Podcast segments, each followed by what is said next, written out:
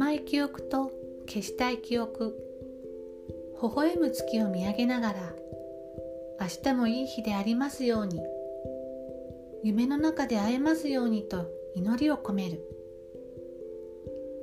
泡のような人生とプラスマイナスの感情と丸と三角と四角の人生をファンタジーで包み込む。愛と夢に満たされて口角が上がって微笑むことができたなら花びらがふわふわと舞い降りる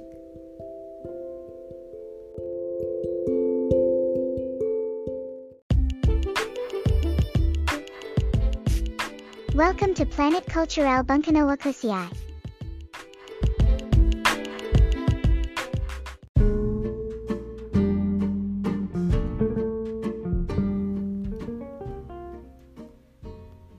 始まりました。プラネットクルチュレル文化の惑星パーソナリティのミントです。今回はフランスの映画監督脚本家映像作家のミシェル・ゴンドリーをテーマにお送りします。前回のエピソードで紹介したホリデーを話した後にそういえばミシェル・ゴンドリーの作品にメインどころのキャストが出ているのがいっぱいあるなと思って。で今までのエピソードでも名前を出しているキャストの方とか共通することが多いと思って今回のテーマにしました。私がミシェル・ゴンドリーを知ったのは彼の作品が詰まった DVD ボックスがあるんですけれどもそれをクリスマスにプレゼントでもらったんですよね。それがきっかけなんですけれども見たらハマってしまって。でそうなると共通の話題が増えたりあと好きなミュージックビデオだったり。で映画が公開されたから見に行こうとかなるじゃないですかね。レイトショーだったり。で好きなこう音楽曲をこうプレイリストにして交換してみたりとか。でそういう時間を共有できるものをプレゼントしてくれるというのは本当に洒落てるなって思うんですけれどももうクリスマスも近いのでリスナーの方々も絵本だったりこう DVD だったりプレゼントに選んでいる方はいらっしゃるのかなと思います。ミシェル・ゴンドリーの作品はあこれ見たことある知ってるっていうのが多いと思うんですよね皆さんの中でも。でまず映画から言うと「エターナル・シャンシャイン」という映画があって作品がこれが2004年なんですけれども幸せだった日々を忘れようと記憶除去手術を受けた男女が主人公なんですね。記憶と恋愛にまつわる内容なんですけれども主人公の男性のジョエルをジム・キャリーが。でその恋人役のクレメンタイン・クルシェンスキーをケイト・ウィンスレットが演じています。あのホリデーに出ていたケイト・ウィンスレットですね。でそのケイト・ウィンスレットがまたいいんですよね。なんていうかこう美形なんだけどカントリー感漂っているちょっとバタ臭い雰囲気っていうんですかね。こう綺麗どころをこう極めているわけではない。こうふくよかな微笑みとか。とても作品に深みが出て。であなんかこういう笑顔素敵だなって本当に思うんですよね。でこの作品にはエピソードの中でも過去のエピソードで紹介したマリー・アントワネットのキルスティン・ダンストが出ていたりあとは「ロード・オブ・ザ・リングの」主人公のイライジャ・ウッドも出演しています。そして2006年には私のこう憧れのシャルロット・ゲンズブールが出ている「恋愛睡眠のすすめ」という作品があるんです。ガエル・ガルシア・ベルナルも出ているんですけれども父の死をきっかけにこう母が住んでいるフランスへやってきたステファンというそのガルガエルガルシア・ベルナルが演じているんですけれどもでマンションの隣の部屋にステファニーが住んでるんですね。シャルロット・ゲンズブルなんですけれどもでそのステファニーのことを気になる気になって仕方ないんですけれどもなかなか一歩が踏み出せないんですね。多分こういうなんかあもうなんか話しかけたいけどみたいな気持ちが皆さんもお分かりになるかと思うんですが。でそうなってくるとこう仕事もうまくいかなくなってきたり一個のことにこう集中してしまうので。で自分だけのこう夢の世界に逃げ込んでしまう日々を送るんですね。でそうすると夢と現実のこう境目が混乱し始めてである日そのステファンは夢うつつの状態でステファニーにラブレターを届けてしまうんです。で大人がこういう世界観を演じるともう可愛いでしかないんですよね。で本当にファンタジーであ大人でもこういう素敵な世界観ができるんだなというか見れるんだなというのは本当に嬉しいです。そしてその作品から2年後の2008年に「僕らの未来へ逆回転」という作品があるんですけれどもレンタルビデオ店の店員とその幼なじみがハリウッド映画のリメイクをこう勝手に制作してしまうっていうブラックコメディなんですけれどもそこにホリデーのジャック・ブラックが出演しています。彼の演技は何ていうかこう顔もそうだし体のこう手振り身振りもそうだし全身で演技をするんですよね。それが本当にコメディにも合ってるしでたまにこう感動したりもする演技をされる。なのでブラジャック・ブラックの作品は本当に外れがないです。そしてその後に制作された「グリーン・ホーネット」という作品にはキャメロン・ディアスが出ています。でこの中ではあの父が蜂に刺されてショック死して社長の座についた息子のこう秘書役をやっているんですけれどもすごくスタイル抜群でホリデーとはまた違うセクシーさがあるんですよね。もうツヤツヤしているキャメロンを見ることができます。そしてそのまた2年後2013年には「ムード・インディゴ」という作品で「歌方の日々」という作品があるんですね。映画なんですけれど。でここにはあとシェアハウスの恋愛模様とか青春群像劇ですかね。そういったものを描いた映画の「スパニッシュアパートメント」のシリーズでおなじみのロマン・ドゥリスとオドレイ・トトゥが出演しています。でこれも本当にこの「ムード・インディゴ」という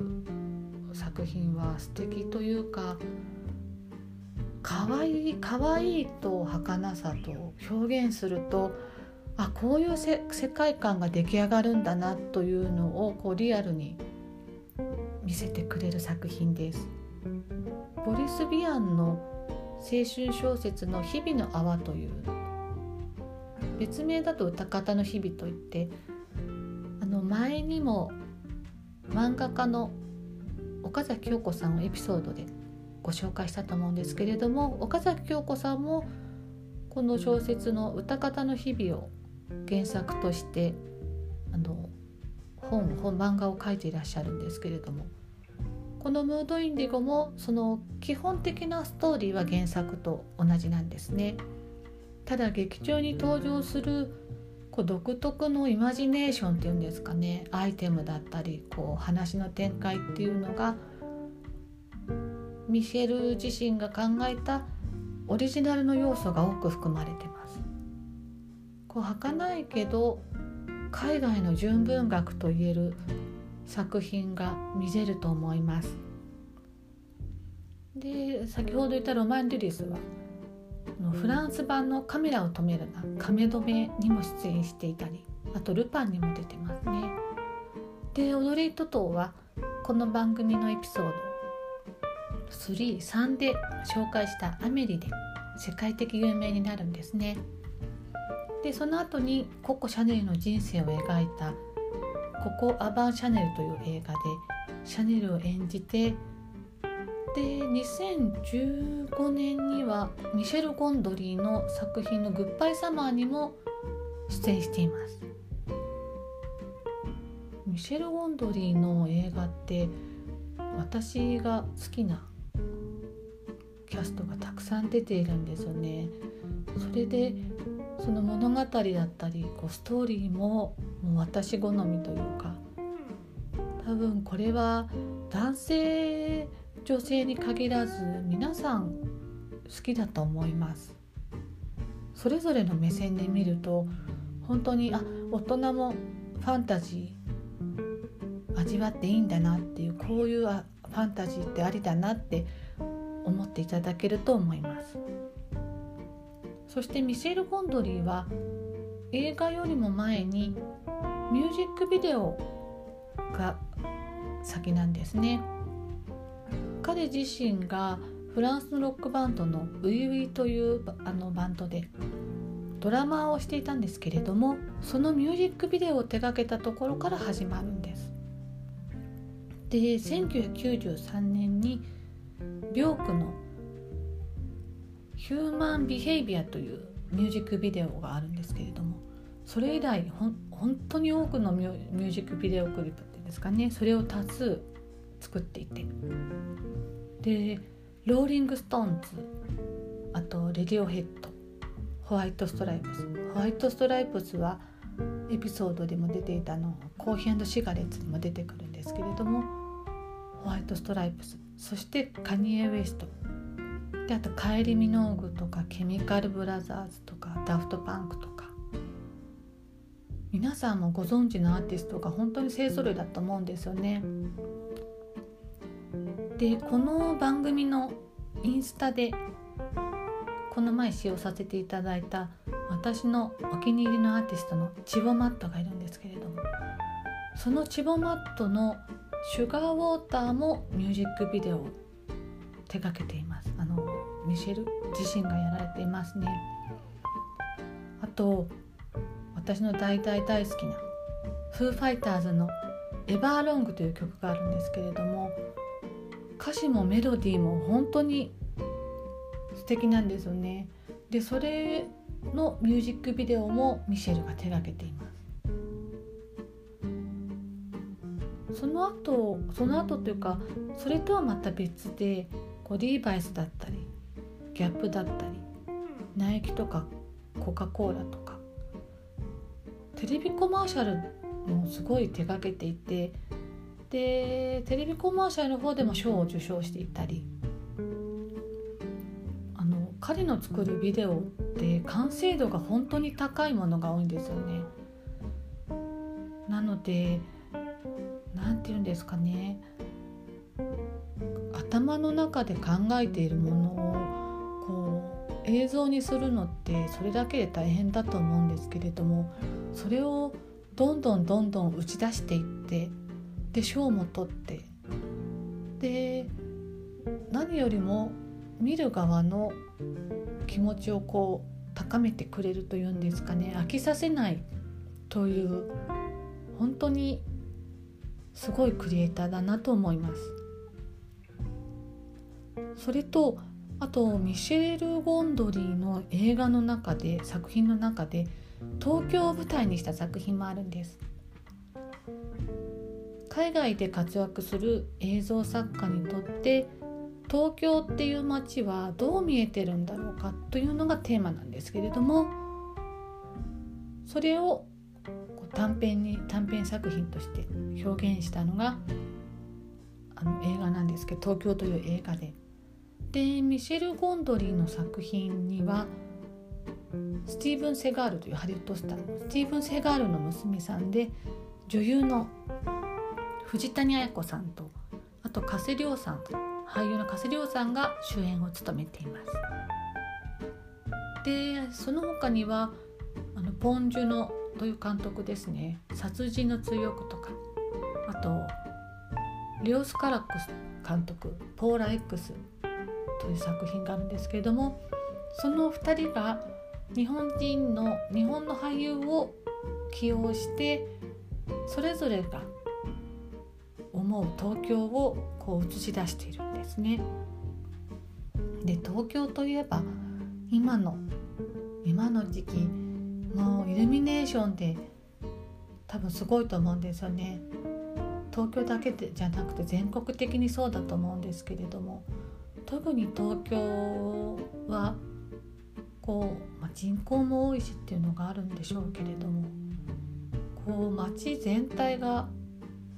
ワクワクしているというか楽しいというかすれ違う人すれ違う人みんな目をキラキラさせてるんですよね。であのヘッドホンをしながらこう微笑んで歩いてる人とかいて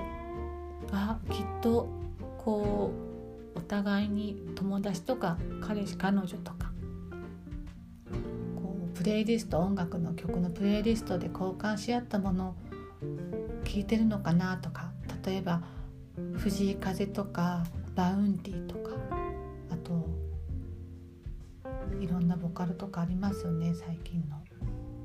そういったものを聞いてるんだろうなとか思うとなんかこちらまで嬉しくなりますね。クリスマスって特別な感じがして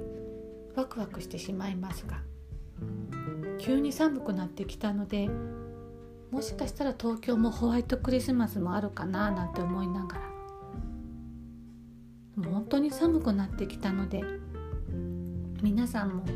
心温まる素敵なクリスマスをお過ごしください。番組へのメッセージお待ちしております。それではまた。お会いしましょう。